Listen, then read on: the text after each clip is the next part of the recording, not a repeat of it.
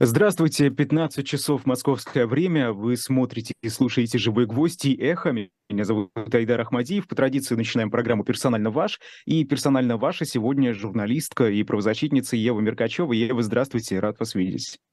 Здравствуйте, очень рада. Спасибо большое, что позвали, как всегда. Да, но прежде чем мы с вами приступим к разговору, я уже по традиции прорекламирую. На shop.diletant.media появилась замечательная книга из серии «Страдающие средневековье». А, называется она так «Средневековая магия. Визуальная история ведьм и колдунов». Вот так даже. А, это новинка от авторов бестселлеров «История алхимии. Чистилище Святого Патрика» Сергея Изотова и Дильшат Харман. А, история возникновения визуальной традиции мира волшебства, как и почему изображаются в современном мире колдуньи и волшебники именно так, а не иначе. Да? А, откуда появились определенные каноны изображения ведьмы. Вот это все идет оттуда. И, пожалуйста, переходите на shop.diletant.media и заказывайте книгу с доставкой совершенно в любую точку планеты, э, средневековая магия, визуальная история, ведьм и колдунов. Ну, собственно, Ева, вы знаете, сегодня уже 23 декабря, э, конец года, и э, вряд ли мы с вами уже в эфире «Живого гвоздя» встретимся в этом году, скорее уже только в следующем, поэтому хотелось бы подвести итоги года, наверное. И вот такой, э, знаете, такой широкий вопрос, обширный, да? Что вы поняли за этот год? Каким выводом пришли? Что вас больше всего разочаровало или впечатлило?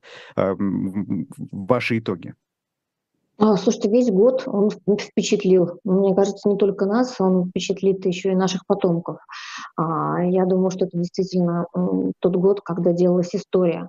И, а, как выразился бывший главный редактор «Эхо», ну, точнее, он, можно сказать, что действующий главный редактор, правда, эхо нет, к сожалению, Венедиктов, мы живем в учебнике истории. И вот, собственно, этот год четко это показал.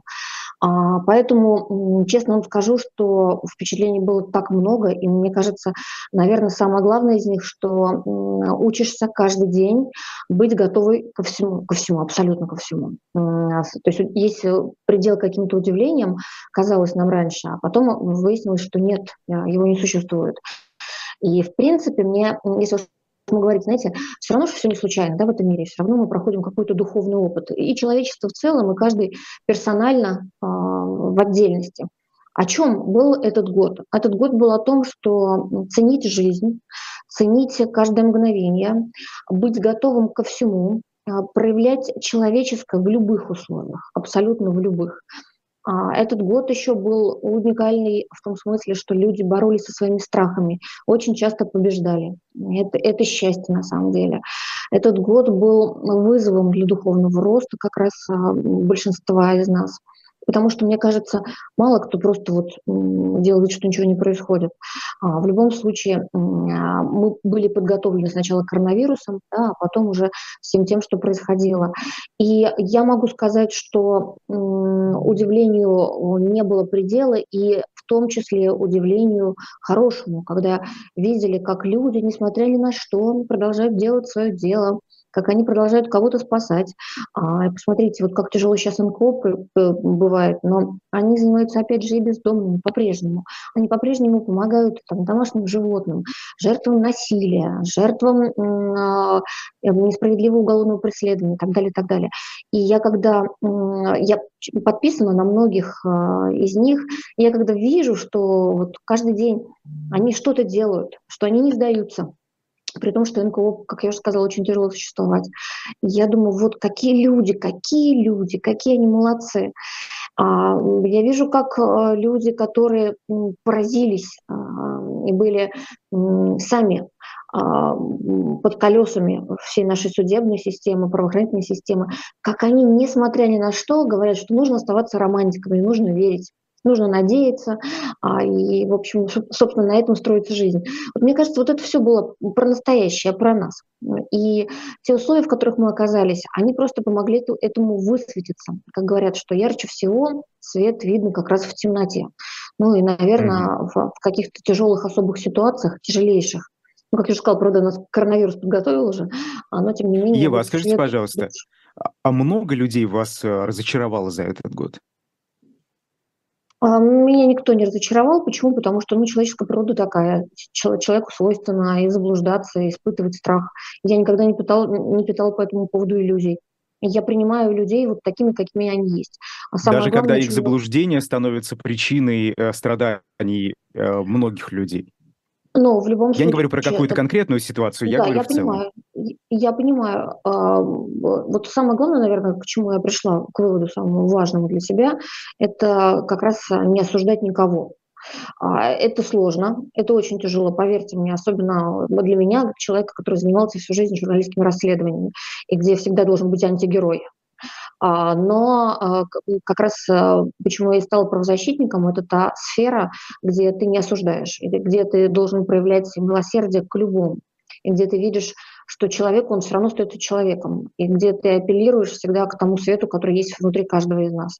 Ну, это вот про это. Мне кажется, вот для меня лично вызов последних лет был как раз не осуждать, и я очень надеюсь, что я его прохожу.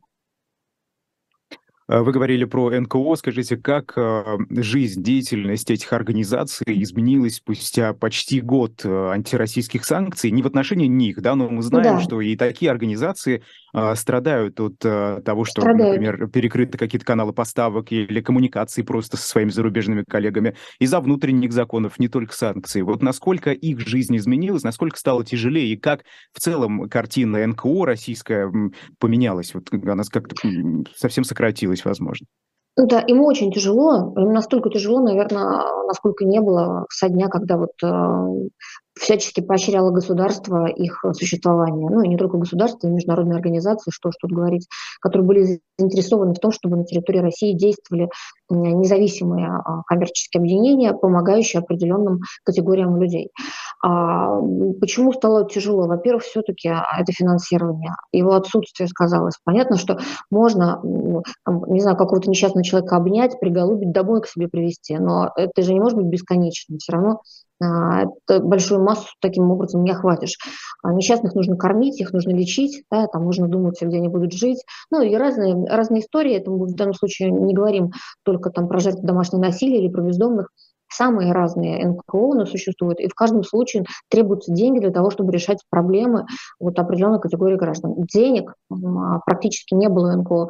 И здесь хорошую историю сыграла, конечно, а, вот эта вот а, попытка, удачная попытка призвать всех граждан хоть всем миром скинуться хоть поскольку кто может. И люди сбрасывались. И люди понимали, мне кажется, они как раз думали, что вот э, сегодня я пошлю куда-то 10 рублей, а может быть завтра придется мне обратиться в это НКО, и мне кто-то купит, не знаю, там, костыли или, или предоставит э, съемную квартиру и так далее. А, и вот это вот э, желание людей помогать э, посильно, оно чувствовалось во всем. То есть, мне То кажется, есть они стали ситуация... больше жертвовать, чем в прошлые больше. годы? Да, а скажите, вот а, на что они больше жертвуют? Просто мы знаем, что сборы, например, в помощь тем, кто сегодня э, воюет в Украине, да, российским солдатам, вот эта помощь тоже, как какие-то есть э, такие патриотические организации, собирающие деньги. Вот кому жертвуют Все, люди России? А, жертвуют э, самым разным НКО и самым разным объединениям. Например, наверное, в лидерах у нас УВД-инфо, по-моему, признан агентом, потому что люди считают, что их могут незаконно задержать в любой момент, момент, и они смогут в итоге позвонить а, как раз в ВВД-инфо, и там предоставить им юридическую помощь, и какой-то адвокат к ним придет. Вот это была очень важная история. И, кстати, а, потрясающе было, когда они смогли собрать у себя юристов, а, готовых, что называется, по звонку выехать в любой отдел полиции и представлять интересы совершенно неизвестных им людей, которые им точно не заплатят. И делать это, в принципе, бесплатно, потому что в том числе и за пожертвования это нельзя было компенсировать, ну, когда были массовые задержания людей. И вот такие адвокаты работали, а, было у них дежурство, и они это делали там не ради пиара, абсолютно точно. А, многие наоборот, просили, чтобы их имена даже скрывались, ну, на всякий случай. А, это вот как раз про то, что просто люди готовы помогать любому, оказавшемуся в тяжелой ситуации. Ева, извините, а жертв... да, что перебиваю. Просто, понимаете, дело в том, что э, мы видим в последнее время достаточно много уголовных и административных дел, которые касаются э, пожертвований разным э, оппозиционным силам. Например, вот мы, мы, мы знаем, да, что люди там тысячу рублей пере перечисляют условно структурам Алексея Навального, которые признаны экстремистскими в России, и потом на них заводят уголовное дело и чуть ли не в СИЗО отправляют. Вот просто э, учитывая, я, я думал, что это как-то коррелировать должно. Если все же э, растут, растут угрозы, то жертвовать люди должны будто бы меньше. А получается все наоборот. Почему? Ну, смотря кому жертвовать, мы же должны здесь понимать, ну, что касается таких организаций, как я уже сказала, где есть юридическая помощь, а, где борются с пытками, специалисты, которые на этом профилируются, сюда люди готовы вкладывать, и они понимают, что риски, собственно, для них минимальны, а, что даже если они туда пошлют не только тысячу рублей, гораздо больше, ничего не произойдет, за ними никто не придет. А, и другое дело, они, конечно, понимают, когда они жертвуют деньги такому человеку, как Навальный. А, это совершенно другая история, потому что ну, мы все знаем и политическую волю, да, и сам факт того, что организация признана экстремистской, ну, то есть фактически приравнена к, те, к, тем, которые оказывают террористическую деятельность. И никому в голову не придет пожертвовать запрещенный в России ИГИЛ. Да? Все отлично понимают, что за это может быть. Вот. А, но что касается, опять же, жертвователей, жертвователей очень часто мы наблюдали а, такой процесс вспышки, так условно называю, да, пожертвований бездомным животным. Наверное, люди на фоне вот всего того, что происходило, хотели как-то отвлечься. И вот, вот так у них проявлялось человечество. Может, это такая, не знаю, своего рода терапия была и количество тех, кто подписан оказался на всякие там э, каналы, а, помогающие домашним животным. И выросло, кстати, количество волонтеров, а, готовых приходить в приюты и гулять с собаками. Вот это вообще потрясающе. А, люди таким образом, ну, видимо, отвлекаются от каких-то мыслей. Конечно, можно сидеть дома, читать бесконечные телеграм-каналы, причем разные, как пропаганда, где патриотическая, так и наоборот пропаганда, где против России, и, и просто ходить с ума, потому что и там, и там можно попасть на такой контент, от которого волосы дыбом. А можно взять и пойти выгулить собаку чужую, расчесать ее. И совершенно разный эффект от этого будет. А, не секрет, что эм, огромное количество проактивных людей, россиян, э, покинуло Россию после начала мобилизации или даже кто-то после 24 февраля, причем не кто-то, а многие. Э, я так понимаю, что вот в НКО как раз и работают такие проактивные люди в основном, да, вот э, по, по моему личному опыту. Это как сказалось на деятельности благотворительных, например, организаций правозащитных, вот этот отъезд людей? Или те люди продолжают как-то дистанционно работать и это получается делать? Ну, во-первых, мы должны понимать, что отъехали а, только лидеры этих организаций. У а, тех, кто занимал среднее звено и младшее звено, у них просто нет денег и возможностей, и они понимали, что вряд ли кто-то там встретит с распростертыми объятиями. Одно дело принимать у себя, неважно в какой стране, человека, который известный, значимый, да, и вот ему там, сразу дают политическое убежище, возможность работать. Совсем другое дело человека, который был просто вот сотрудником НКО, и вот он, э, не знаю, там боится э, почему-то преследования или еще чего-то, и вот он приезжает куда-то. А, такие люди, к сожалению, не нужны. И вообще, я думаю, что на чужбине вряд ли мы кому-то нужны все. Я имею в виду вообще в данном случае все категории россиян. Вот поверьте мне. А есть а, отличия, там какие-то там суперспортсмены, да, супер, не знаю, талантливые ученые, а, да, их готовы всегда встретить в, в различных организациях. Но чаще всего, если по политическим мотивам человек уезжает, то такого готовы взять, если только он имеет серьезный вес, если он так узнаваем, что, в общем, стал сам по себе брендом. Все остальные, как я уже сказала, они неинтересны. А, и в том числе э, зарубежные власти, они просто заинтересованы в том, чтобы эти люди бесконечно выступали с а, антироссийской повесткой, но а, подогревать эту повестку они же не могут бесконечно, эти люди, поэтому они становятся неинтересны, как mm-hmm. я уже сказала. И мы же видим, mm-hmm. что происходит. Э, телеканал «Дождь», к сожалению, вынужден, вот мы знаем, что с ним произошло. Вот, поэтому я думаю, что отъезд э, сказался, но не так сильно, если мы говорим про людей. Те, кто уехали, действительно могут а, дистанционно работать, а, и управлять организацией можно, будучи в другой стране, но держится ведь все это, вся работа НКО на тех, кто, вот, кто принимает несчастных, кто выезжает куда-то. Да, это же история не про креатив большой, про управление, а про то, чтобы быть в моменте с теми, кто нуждается в помощи. Это нельзя сделать дистанционно, но если только это не психологическая mm-hmm, помощь. Mm-hmm. А все остальное же... нужно... Да Телеканал «Дождь», наверное, не из разряда тех россиян, как по, которые, по вашим словам, не нужны там. Это, мне кажется, другая немного история. Ну ладно, не будем, мы уже очень много обсуждали, да, эту ситуацию. А, Ева, а, что касается правозащитных организаций, мы видим, что не только они страдают из-за санкций или внутренних российских законов, а, но вот Министерство юстиции, например, а, требует сейчас ликвидировать старейшую правозащитную организацию Московскую Хельсинскую группу.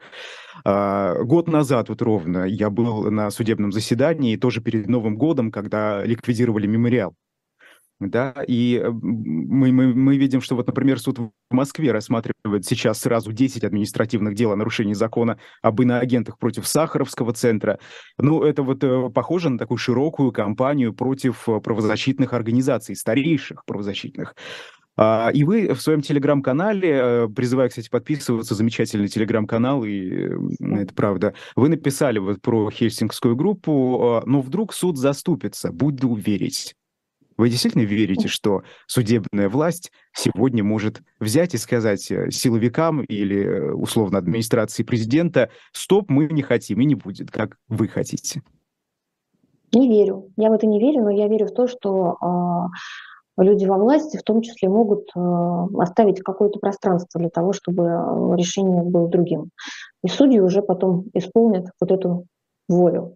Да, то есть я надеюсь, что сама воля изменится. Почему я хотела бы в это верить? Потому что действительно Московская Хельсинская группа это, это просто особая а, организация. И я только недавно вспоминала, что они как раз первыми в 1977 году, если не ошибаюсь, а, выпустили такой пакт, а, в котором суть которого заключалась в том, что нужно бороться с а, принудительными заключениями людей в психиатрические больницы только из-за того, что они э, инакомыслящие. И именно Московская Хельсинская группа была во главе очень многих гуманистических движений, столько было инициатив. Те люди, которые входят в нее, они столько сделали для государства, для страны, для просто для, для нас с вами, для всех. И до сих пор там есть те, кто очень знаковый. Ну, например, в МХГ входит а, Резник, гениальный адвокат, в том числе, который готовил а, просто вот действительно такие знаковые решения а, и защищал, заступался за многих людей, которые, например, позволяли себе в СМИ печатать, будучи полностью уверенными, что есть свобода слова и что она гарантирована Конституцией, печатать себе мнение, отлично от мнения государства. Резник смог mm тогда отстоять их интересы в суде и доказать, что эти люди имели право выражать свою мысль ровно так, как они представляли ее. Ева, в вы, я, наверное... Я надеюсь, я надеюсь, правда, надеюсь, что оставит МХГ, тем более, что Людмила Алексеева, мы знаем прекрасно, что ее любил Владимир Владимирович Путин. Вот как может раз об этом быть, хотел вас спросить. Да, да. может быть, на самом деле, год. Да, может быть, он лично вмешается и скажет, все, стоп, на самом деле... А вот, это, вот это важный момент, кстати. Владимир Путин, как президент России, а вы, вы считаете, что вот подобного рода кейсы, они без его ведома происходят, если вы думаете, что вот вмешается он и что-то изменит? Я, я, я думаю, что, конечно, он это все не отслеживает. Но вот можете себе представить, особенно в нынешних условиях. Ну, ликвидировали, ликвидировали, никто даже про это не думает. А, обычно президент о таких вещах узнает, если есть пресс-конференция, какой-то журналист поднимет руку, ему дадут слово, он спросит. А, ну, а кто тогда это делает? А, ну, как э, люди, которые, в общем, так сказать, определяют э, политику, в том числе, которые курируют общественные организации. А, я думаю, что с этим все связано. Ну, а, на самом деле, возможно, была попытка, как бы, ну, скажем так, условно, повести в чувство некоторых членов МХГ, которые заняли резко антивоенную позицию. Может быть, это было с этим связано. Не знаю. Некоторые считают, что даже если бы сейчас была жива Людмила Алексеева, все равно МХГ бы это не спасло. А, что все зависело бы от того, как а, высказывалась бы Людмила Алексеева, что время такое, что сейчас, а, в ту пору, когда да, идет военная операция, не может быть двух мнений да, в государстве, которое вот ведет вот такое. То есть, если ты правозащитная организация, то, в общем, ты, ты должна как бы быть не против государства. Если ты против государства, то или иностранный агент, или просто нежелательная структура. Вот, собственно, вот так сейчас а, все рассматривается, именно под этим углом. И все это определяется именно этими реалиями. Друг, другого вот просто нет. Поэтому не факт, что, повторюсь, Людмила Алексеева спасла бы сейчас МХГ. Но, с другой стороны, если есть пространство для того, чтобы как бы дать понять, а, если МХГ как-то воздержится от высказываний в дальнейшем, то и будет заниматься какими-то вещами никак не связанных со, со специальной военной операцией, и будет заниматься помощью, опять же, там, там масса всего. Задач-то много у правозащитных движений тем огромное количество, mm-hmm. там, начиная от беженцев, это, можно сказать, новая тема, потому что такого масштаба проблем с беженцами у нас никогда не было, то, возможно, ее оставят, и это было бы замечательно. Да, Ева, скажите, а вот э, вы, вы, наверное, помните, когда вынесли приговор Илье Яшину совсем недавно, 8,5 лет колонии за слова. А, там, а, кажется, на следующий день была пресс-конференция Владимира Путина где-то, я уже не помню, и вот его там спросили про Илью Яшина. Он говорит, а, а кто это? Илья Яшин? Вот, то есть получается, что действительно так могло быть, что он совершенно ну, не знает его. Если вы думаете, если вы говорите, что за такими процессами президент вряд ли следит, и это дело рук э, кого-то другого. Я думаю, что он вполне мог не знать, кто такой Илья Яшин. То есть однозначно он знал, кто такой Алексей Навальный, но про Илью Яшина э, мог э, вполне ничего не ведать. Вполне.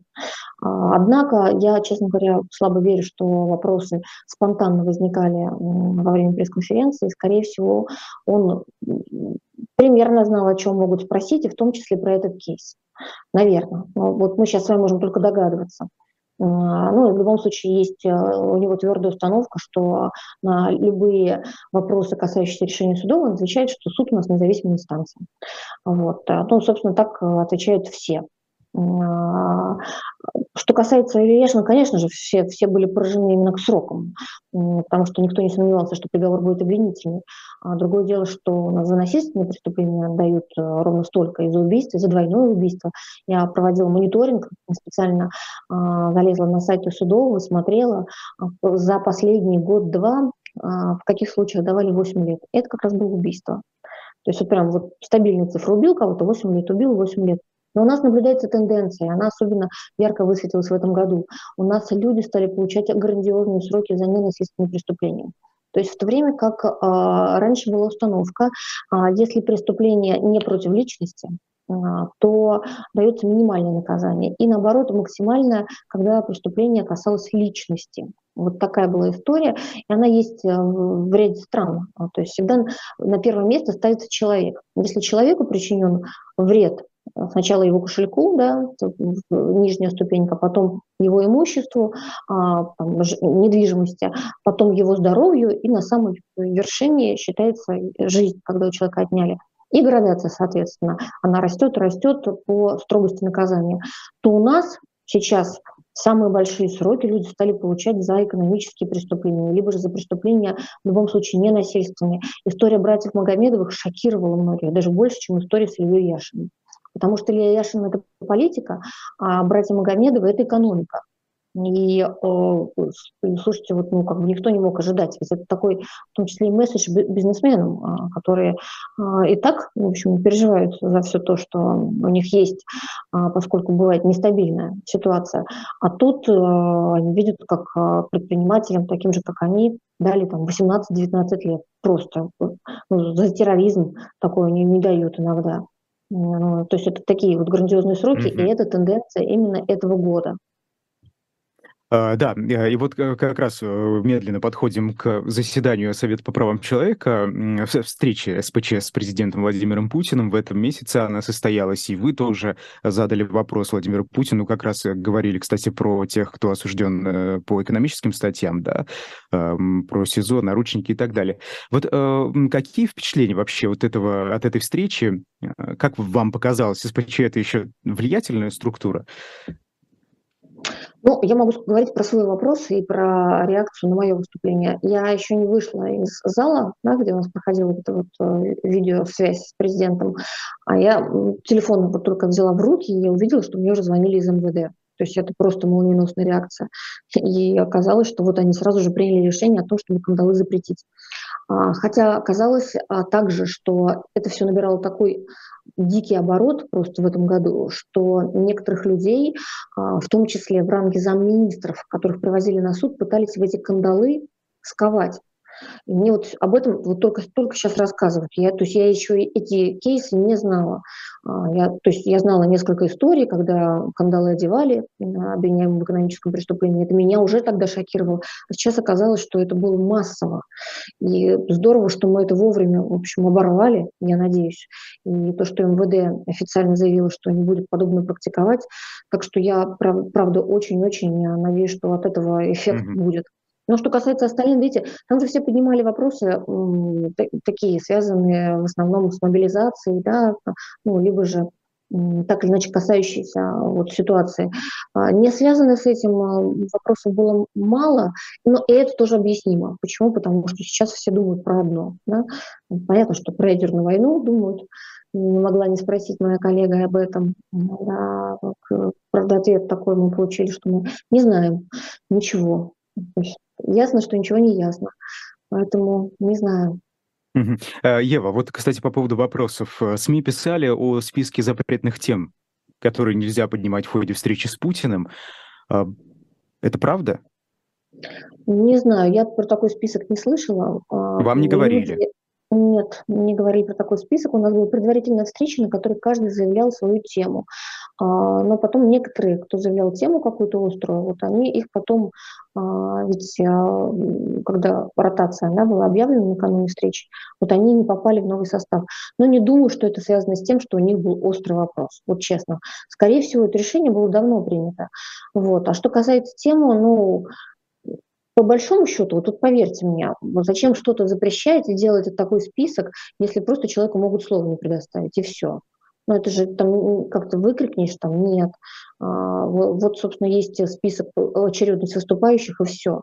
Если какая-то тема, ну, по мнению организаторов, она опасная там или неприятная, ну, ее просто не включают, и все. Ну, нет, ничего подобного не было. Так что про список запретных тем это ну, больше, больше выдумка, чем реальность. Хорошо. А, но, тем не менее, вы не стали лично задавать вопрос президенту о вероятном убийстве бывшего заключенного Кувалды и так далее. Вот вы эти вопросы направили письменным обращением уже потом. Да. Почему вы выбрали эти вопросы, почему вы не выбрали эти вопросы, чтобы задать лично президенту? Тем более, эта тема в начале декабря была резонансная и интересовала явно всех. И, э, а, знаете, многие ждали, что вот именно на заседании СПЧ это обсудят все же. Потому что это что-то такое уже нереальное. Да, смотрите, вот да, смотрите, про вербовку заключенных подготовила доклад изначально Наталья Евдокимова. А вот, но она потом в совет не попала. А, получалось, что мне нужно было тогда этот доклад, ну, как бы все это выступление присоединить к моему. И тогда по времени получалось, что я ничего не скажу ни про аресты, ни про кандалы, ни про вот этих всех многодетных и инвалидов, и умирающих, которые у нас в изоляторах.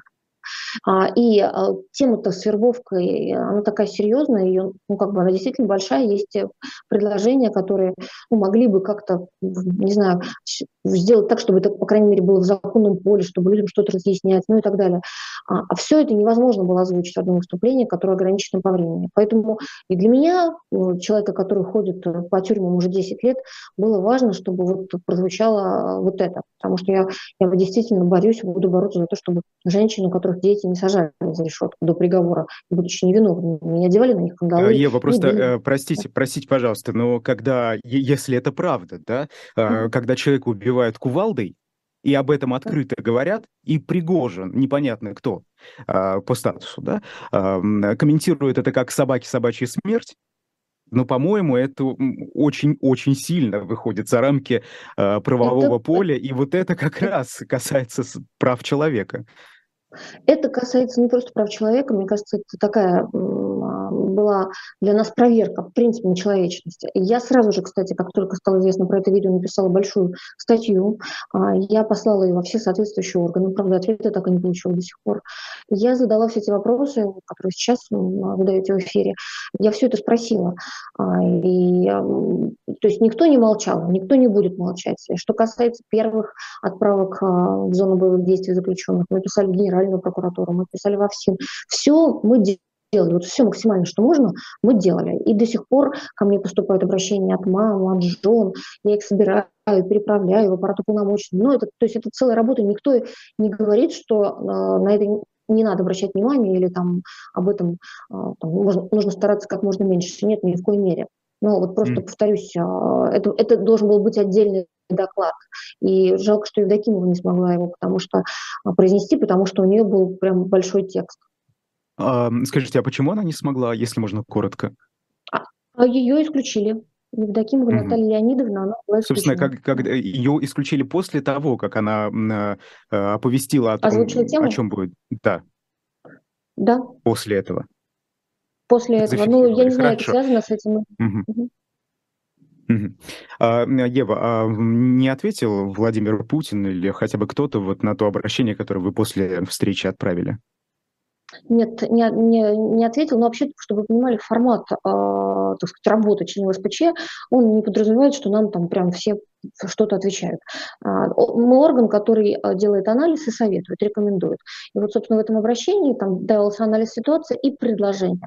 Предлагаем вот то-то, то-то, то-то, там, и так далее. Вот. А потом мы наблюдаем, что-то из этих предложений внедряется в жизнь или нет. Вот. Такого, чтобы с нами вели какие-то, не знаю, там, разъяснительные беседы, такого обычно не бывает. Но если каждый из нас направляет запрос в определенные структуры э, за своей подписью, даже неважно, там, член СПЧ просто как, э, как гражданин да, или как журналист, я в частности журналист, то мы получаем ответы э, вот прям конкретные. Я такие вопросы задавала в несколько ведомств, и в основном у нас были отписки было, наверное, самое потрясающее по по, по уровню отписка из всех, когда мы спросили про вот как раз заключенных, на каком основании, и спросили, что мы знаем три основания, когда можно освобождать заключенного. Это УДО, это помилование указом президента, и это амнистия, которая постановлением Госдумы принимается. И нам ответили на это, вы совершенно правы, написали нам. Действительно, есть только три причины, по которым можно освободить человека из колонии. Первая вот это, вторая вот это, а третья вот это. Все, за сим кланяемся, до свидания. То есть вот мы с ними поговорили. Вот, вот в такой, такой вопрос-ответ. Да. А, Ева, вас в чате спрашивают, э, если коротко, почему э, вы не задали вопрос про кувалду и так далее, про вербовку? А, да. Ведь вы уже знали к тому моменту, к моменту встречи, что никто не будет уже выступать с этим докладом, потому что человека исключили. Ну, я хотя бы включила, знала, что не будет он выступать, я включила этот доклад э, и отдельно его передала. Но просто по времени это было невозможно уже то, что все было ограничено, и тему можно было поднимать а одну заменить? или две максимально. Заменить, я не считаю, что история с кувалдой более значима, чем аресты всех э, людей, которые обвиняются в экономике, многодетных матерей, арест больных людей, которые умирают у нас сейчас в массовом порядке. Понимаете, у нас огромная, у нас беда, у нас просто беда с перелимитом в СИЗО. Я, поскольку хожу в эти камеры, то есть вот того, кого убили или не убили кувалдой, я не знаю и никогда не видела. А вот тех, кто сидят сейчас больные, кто мне пишет из СИЗО, или там матери те же многодетные, письма, и кого я сама вижу, прихожу в эти камеры. Вот я в первую очередь хотела помочь им. Вот для меня это было вот прям принципиально важно. Да, но завербованные тоже умирают. И это не один человек, да. А, хорошо, вот что касается, кстати, вербовки. А, Евгений Пригожин, тот же самый. Э, ну, давайте вот начнем с депутата ЗАГС Собрания Свердловской области. Во-первых, Вячеслав Вегнер с интересной фамилией а, предложил отправить на войну в Украину, на боевые действия в Украине женщин-заключенных, отбывающих наказание в Нижнетагильской колонии. По его мнению, они могут оказать помощь стране. И вот, собственно, Э, Евгений Пригожин на это ответил и поддержал э, эту идею. Вот скажите, давайте вот изначально зафиксируем. Это угу. прямое нарушение закона, если такое будет происходить, правильно? Да, да конечно, да, да. это прямое нарушение закона. Считаете ли вы такой а сценарий вероятным? В сценарии в нынешних условиях, вероятно, любой. Мы теперь уже можем э, четко так отвечать. А, я считаю, что это просто будет ну, отправление женщин на смерть, потому что подготовить тех людей, которые находятся у нас сейчас за решеткой, а, вот как а, предложил Пригожин, чтобы они были снайпершами или там диверсантами, для того, чтобы подготовить а, вот, вот этих женщин, требуется и время большое, да, и требуются специалисты. И, то есть мы понимаем, что такой подготовки, скорее всего, никакой не будет.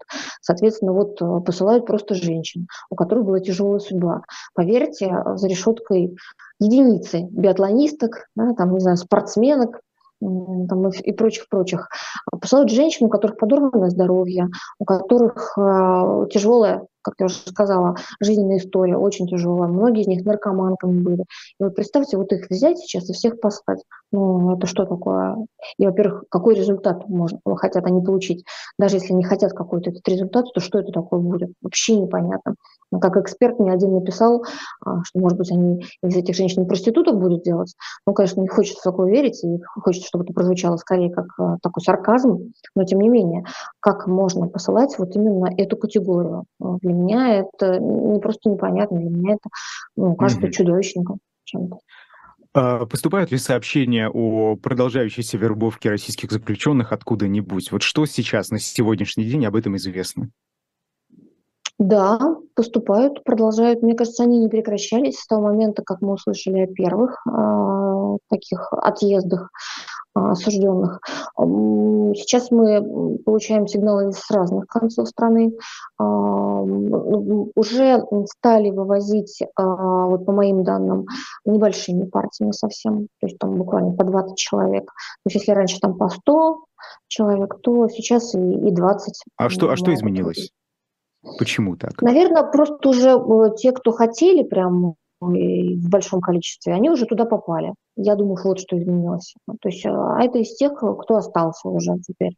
Такой, не знаю, как даже выразиться, набор, да, такой второй уже. Второй, третий. Да. Эм, эм, известны ли вам случаи, когда завербованных заключенных действительно возвращались с фронта и потом э, отпускали на свободу? Вот есть ли такие кейсы уже? Что происходит дальше с этим человеком в основном? Вот, вот вы понимаете, что интересно? Я пыталась как раз судьбу таких людей отследить. И каждый раз выяснялось, что он, когда возвращался, то он тут же шел обратно. Вот. А, обратно на фронт. Обратно туда, да, обратно в зону боевых действий. Поэтому а, вот людей, да, с которыми можно было поговорить, которые сейчас там сидят дома, там, пьют чай, там, или, не знаю, устроились на какую-то гражданскую работу, и которые скажут, вот, я там какое-то время провел в зоне СВО, вот меня наградили, меня отпустили, сейчас я на свободе. Вот я таких найти почему-то не могу. Вот для меня это прям загадка. Вот мы поэтому можем с вами думать, почему такое происходит. В общем, видимо, они... А предположения какие-то у вас есть? А, наверное, что-то такое с ними происходит, что даже когда они остаются живы-здоровы, то они предпочитают идти обратно туда. Ну, может, это даже дело не их предпочтения, а каких-то условий. Не знаю. Угу. Просто одним из объяснений, тут в эфире «Живого гвоздя» некоторые эксперты да, высказывали такое мнение, что заключенные как раз э, идут в зону боевых действий, чтобы потом выйти на свободу. А получается, что они обратно возвращаются на фронт, э, рискуя жизнями, когда даже их, э, у них есть возможность вернуться на свободу. Да? Это так получается? Ну, как будто бы получается так. По крайней мере, mm-hmm. те истории, которые нам рассказывают, что вот mm-hmm. человека освободили, а он опять пошел. Почему он пошел? Для этого надо спросить у него. Но поговорить с такими людьми не удается. И вообще, конечно, все это происходит в такой атмосфере таинственный, а, берут какие-то расписки, обещания, чуть ли не, клятва на крови с этих осужденных, чтобы они ни с кем не общались, чтобы они а, не рассказывали детали даже своим родственникам. Вот тоже интересный момент. А речь-то не о том, да, чтобы они там говорили, как они и, и, и с кем там воевали, а просто чтобы вот э, могли пояснить, на каком основании они все-таки вышли, да, и, и почему они хотят снова вернуться. Вот здесь совершенно нет никакой ясности. Вы знаете, меня что еще а, интересует, и наших слушателей, судьба украинцев в российских колониях или где-то, ну, в российском заключении, да, так скажем, потому что непонятно где. А, тут правозащитники на днях тоже писали, что у таких а, военнопленных, которых Россия, я так понимаю, не признает, да, военнопленными, а у них нет просто правового статуса, и это подтвердил даже суд, об этом Павел Чиков, например, писал. А что действительно происходит с украинцами, которых в зоне боевых действий, например, взяли в плен и привезли в Россию? Вам известны такие случаи, где их содержат? А, ну, содержат их СИЗО, однако проверить их условия содержания, вот, например, члены НК не могут. Как раз почему? Потому что в законе об общественном контроле такая категория не указана. А, есть разные категории, мы можем там уже осужденных, либо подследственных, либо задержанных и так далее. Но вот именно эта категория, она осталась вне правового поля. Поэтому проверяют их условия прокуроры, которые в эти места уезжают, но они не рассказывают, то есть они не придают огласки каждый факт такой проверки, и вы не увидите ни на одном сайте никакой региональной прокуратуры информацию, что вот там прокурор областной или городской проверил, вот, э, выяснил такие-то такие нужды, там, не знаю, и так далее. Нет, ничего подобного вы не найдете. То есть об этом никто не говорит. Но я так понимаю, что это такая установка. Вот, а, мы можем только догадываться, что с ними там происходит. А, я думаю, что периодически туда проходят а, международные наблюдатели. В первую очередь, конечно, я говорю про комитет Красного Креста. Не про сам Международный Красный Крест, а именно комитет Красного Креста, который занимается помощью и вообще попытка гарантировать гуманное отношение к такой категории. Вот. Но э, вот я считаю, что как раз хорошо бы вот эту работу усилить и как раз понимать, что с пленными российскими происходит, а, те, которые на территории Украины, и что с пленными, которые на территории России, да, и являются гражданами Украины в свою очередь. Потому что в любом случае, неважно, где человек попал в, в ситуацию, да, когда а, вот его захватили, но важно понимать, в каких он условиях, потому что у нас есть Женевская конвенция, много раз мы про это говорили и будем говорить. Это главное достижение, наверное, человечества, которое было погрязло в войнах. И как раз Женевская конвенция гарантирует, что не должно быть издевательств ни над мирными жителями, ни над теми, кто сдался в плен. Ну вот хорошо бы, чтобы эта работа была налажена в самое ближайшее время, потому что иначе потом мы будем получать сообщение, что вот там-то где-то кого-то то ли пытали, то, то ли кто-то умер от наказания медпомощи, ну и прочее. А если бы мы могли видеть, а, могли все это вот прям так контролировать, я думаю, мы бы избежали подобного. Ну и рано или поздно любой конфликт заканчивается, закончится и этот. И будут как раз а, в первую очередь, наверное, говорить о том, а каково же было военнопленным, что с ними происходило. Вот это нужно уже предвидеть. Ева, скажите, а вы не можете как правозащитник и как член ОНК да, попасть э, э, туда к ним, потому что у них нет статуса военнопленных? Или да? Да, потому, потому что они, они нашим судом российским не арестованы. То есть они вообще никто по статусу? Да? Ну Совершенно ну, да, нет как? никакого статуса. Ну вот получается, что так. То есть суды российские ведь не выносят никаких решений по отношению к этим людям. А правозащитники могут наблюдать за конкретными, а, так, ну, у тех, у кого mm-hmm. есть какой-то правовой статус, он определен. Если ты задержанный, то вот на 48 часов. Дальше тебя должны отвести в суд и избрать меру пресечения. И тогда ты уже числишься за судом как арестованный, а потом там тебе приговор, и ты уже осужден, ну и так далее, и так далее. То есть все четко у нас регламентировано законом, и в этом смысле нет никаких правовых пробелов. То есть четко, сразу ясно, кто этот человек. Вот его даже в комнате в какой-то закрыли, и можно определить, какой его правовой статус. Что это был кабинет следователя или это был просто там, не знаю, помещение УВД, ну и так далее. А здесь, здесь мы вообще ничего не можем про это сказать. Людей захватили на одной территории или они сдались в плен на какой-то территории, их доставили, поместили в СИЗО, ну вот поместили. А на каком основании, какой их статус? Суды тут ни при чем. У нас ведь, как я уже сказала, если человек содержится больше 48 часов, все должно происходить только по решению суда. До 48 можно без судьи, все остальное только так. Но никаких у нас а, Фемида решений не принимала по этим людям. Вы говорите еще и про российских э, военнопленных, которые сейчас находятся в Украине, но в Укра... Украина считает эти боевые действия войной, у них введено военное положение, то бишь у них есть статус военнопленных. А вот насколько там ситуация а, такая же, как здесь, или все же доступ к российским военнопленным намного Эм, как бы более свободные и вообще есть, да, э, и информация, информацию реально получить об их состоянии. Вот там как дела обстоят? Да вот тоже на самом деле везде плохо. Везде мы не видим вот этих публичных отчетов. Казалось бы, сейчас, да, в это время, а, когда можно любую информацию найти в интернете, да, где у любой правозащитной организации есть свой собственный сайт, почему не публиковать какой-нибудь э, отчет, естественно, без указания фамилии, никто же этого не просит, и это неправильно было бы, но почему на сайте того же Комитета Красного Креста нет отчета о визите их э, в такой лагерь для военнопленных, там где-нибудь на Украине, да, или в России. Ничего подобного нет. И это как раз тоже очень странная история. Казалось бы, мы сейчас э, пришли к ситуации, вот все, все, что развивается, это уже когда у нас глобализация пространства, когда все открыто, все публично, максимально все публично. И действительно, вы могли найти любые доклады Комитета против пыток ООН в свободном доступе, все что угодно. И тут мы нич- никакой информации не можем получить о состоянии людей, которые вот э, попали в плен. Это, это, это удивительно, знаете, как будто какой-то всемирный заговор, решили обойти страной. И это неправильно, потому что у каждого человека, плененного, неважно на какой территории это произошло, неважно какое у него гражданство, есть семья у каждого.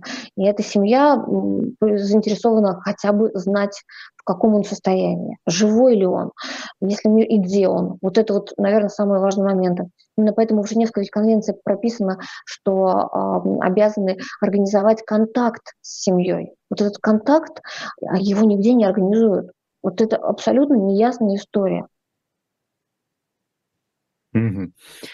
Э, вас в чате спрашивают, о каком количестве заключенных, завербованных, которые находятся на поле боевых действий, идет речь? Вот примерно хотя бы есть представления какие-то о масштабах? Ну, правозащитники назвали разные цифры. Вот мы так иногда там друг с другом созваниваемся или встречаемся и обмениваемся там, ну, нашими представлениями о том, сколько это может быть. Я думаю, что порядка 30 тысяч человек. Много. А, хм, хорошо, вот э, знаете, что еще интересует? Э, мы как-то э, вскользь слышали о колониях в тех самых новых российских, по мнению Москвы, регионах, Запорожская, Херсонская, вот э, в ДНР, ЛНР, например. Что там с колониями, что там с заключенными, которые там находились, э, с украинских, например, времен, да, вот э, ну, что с ними происходит, что да. вообще в этих колониях сейчас? Все эти колонии теперь считаются российскими, а, соответственно, люди, которые там работают, получают зарплату из российского бюджета. А была проблема, связанная с сотрудниками, потому что, ну, в основном-то, конечно, это те люди, которые тут же живут, местные. А, и часто работают семьями.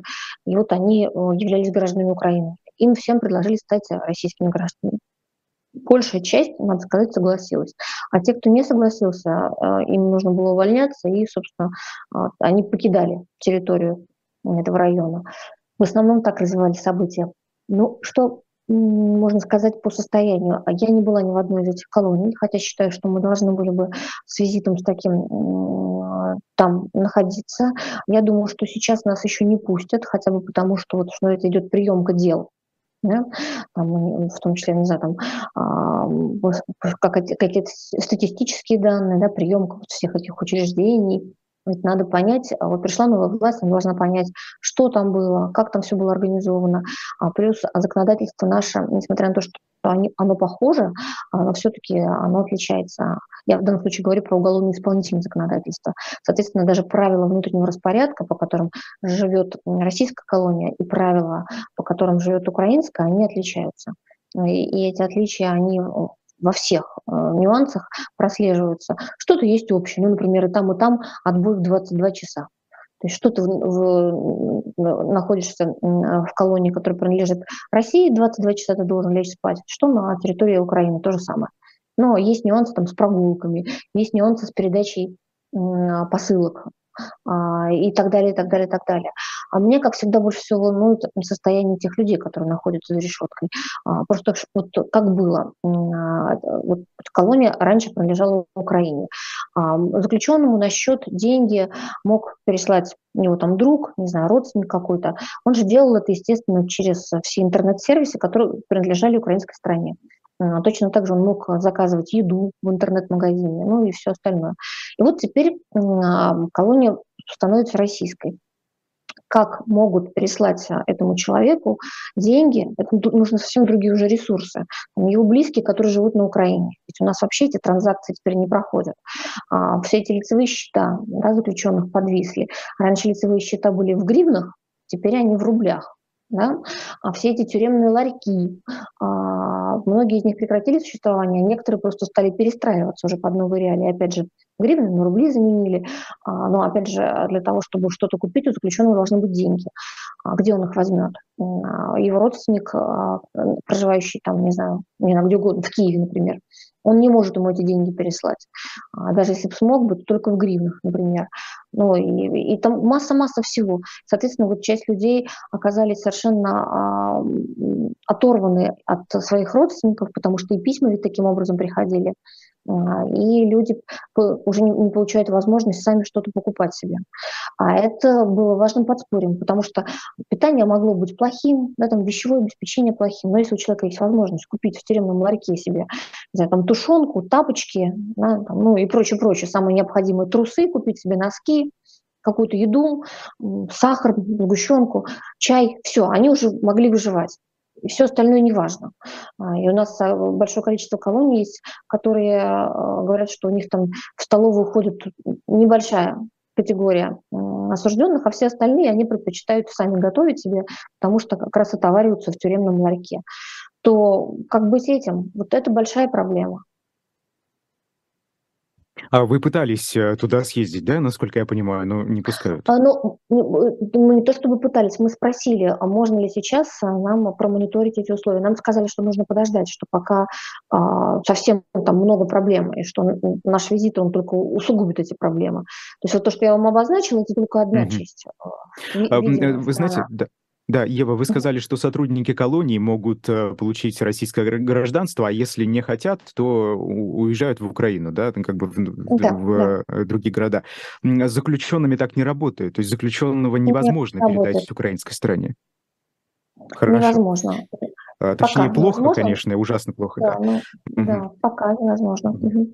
Что, что касается условий э, в эм, колониях российских, вот тут э, политик Алексей Навальный эм, говорит, что над ним продолжают издеваться, а, постоянно отправляют под разными предлогами в ШИЗО, и вот совсем недавно подселили дурно пахнущего человека, так это назовем, да, и уже во второй раз. Вот скажите, вот э, эти сообщения будто бы остаются незамеченными правозащитниками. Или это не так? Ну, слушайте, всем не до этого. А если раньше следили за каждым, да, многие следили за каждым высказыванием человека из-за решетки, если у него есть имя, то сейчас такое ощущение, что всем вообще не до этого. Все просыпаются и пытаются залезть э, в телефон, чтобы выяснить, нет ли ядерной войны, не наступила ли она где-то на каком-то конце планеты. А, всех волнует их собственное выживание, волнует э, стабильность которая сейчас, конечно, а, в общем, многим только снится, скажем так. Поэтому конкретные истории, конкретные кейсы становятся все менее и менее значимы для людей. И не важно, что при этом человек был очень популярный в свое время.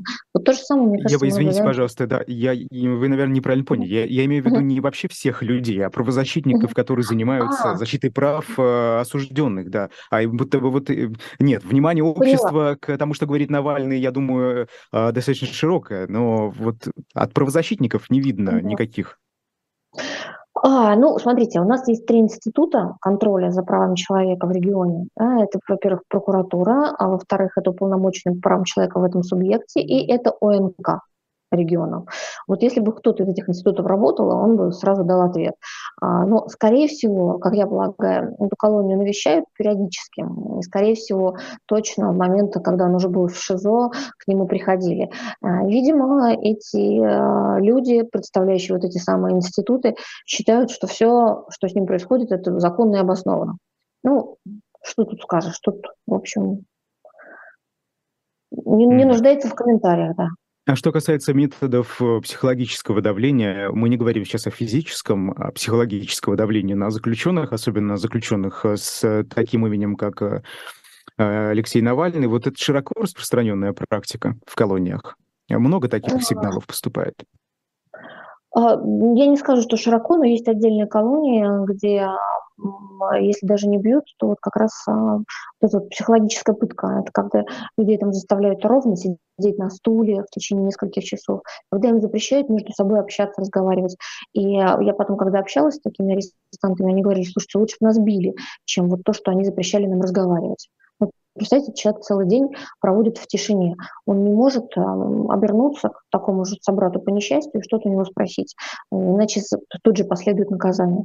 Вот они считали, что психологическое – это гораздо тяжелее приносить, чем если это физическая пытка. То есть у нас, я так понимаю, нет никакой правовой базы для борьбы с э, такого рода пытками, правильно? Очень сложно бывает доказать, что это пытка, а, потому что ну, вот это вот все, знаете, нематериально. У нас обычные суды реагируют и прочие органы только а, на что-то, что ты предоставишь. Покажешь синяк, например, сломанную руку, да, там, не знаю, а, справку о том, что у тебя в результате избиений там почки отказали, ну и прочее, прочее, прочее. А когда ты говоришь, что вот я сидел на стуле с ровной спиной 5 часов, или я не разговаривал полгода, и людей не видел никого, а тебе скажут, ну а как ты докажешь, что тебе это вообще нанесло какой-то ущерб твоему здоровью? Может, это на пользу пошло, скажет тебе суд. Вот ровная спина будет у тебя, ты сидел ровно. Молчал, ну что ж, ну, может, ты больше стал думать там, и так далее, больше читать стал. А вдруг судья так поразмыслит а, над этим ограничением. Так что вот здесь с этим сложнее. Здесь нужно на самом деле очень серьезно нам работать в ближайшие годы как раз над тем, чтобы и суды научились квалифицировать психологические пытки, и а, эксперты а, определили критерии вот этой пытки, хотя, кстати, они международным сообществом определены давно, но тем не менее можно это было бы на наши российские реалии как-то приложить и посмотреть, что чаще всего используется как психологическая пытка именно у нас. А затем довести до сведения всех, что вот именно вот такая мера принуждения является пыткой, да, по, мнению государства, властей и общества, и поэтому ее нужно признать, во-первых, недопустимой, во-вторых, наказывать тех, кто ее применяет. Угу. Осужденный по делу о фейках об армии депутат э, Красносельского района Москвы Алексей Горинов недавно заявил, что ему не оказывают медпомощь в колонии. О подобных проблемах говорил и Алексей Навальный, и ряд других политзаключенных. Вот действительно ли имеются проблемы с медобслуживанием? Как с этим обстоят дела в российских колониях? А, с медобслуживанием, конечно, плохо. А, мне кажется, одна из самых главных проблем. Ну, вы должны понимать, что человек за э, решеткой не может выбрать себе врача, не может выбрать способ лечения, а, не может купить себе те лекарства, которые он считает ему помогли. Если вот у нас что-то с вами заболело, мы пойдем в аптеку, посоветуемся тогда с продавцом и сами себе определим даже. Ну, я же не говорю про то, что можем в любую клинику поехать, в любой город. Ничего этого нет. Отсюда все проблемы. Человеку для того, чтобы дождаться, чтобы ему диагностику провели в больнице, и чтобы его вывезли туда, требуется масса усилий. То есть это должно быть что-то очень серьезное уже, нестерпимая боль и так далее. И то могут затягивать. Поэтому основные проблемы у нас с решеткой – это как раз с медицинским обслуживанием.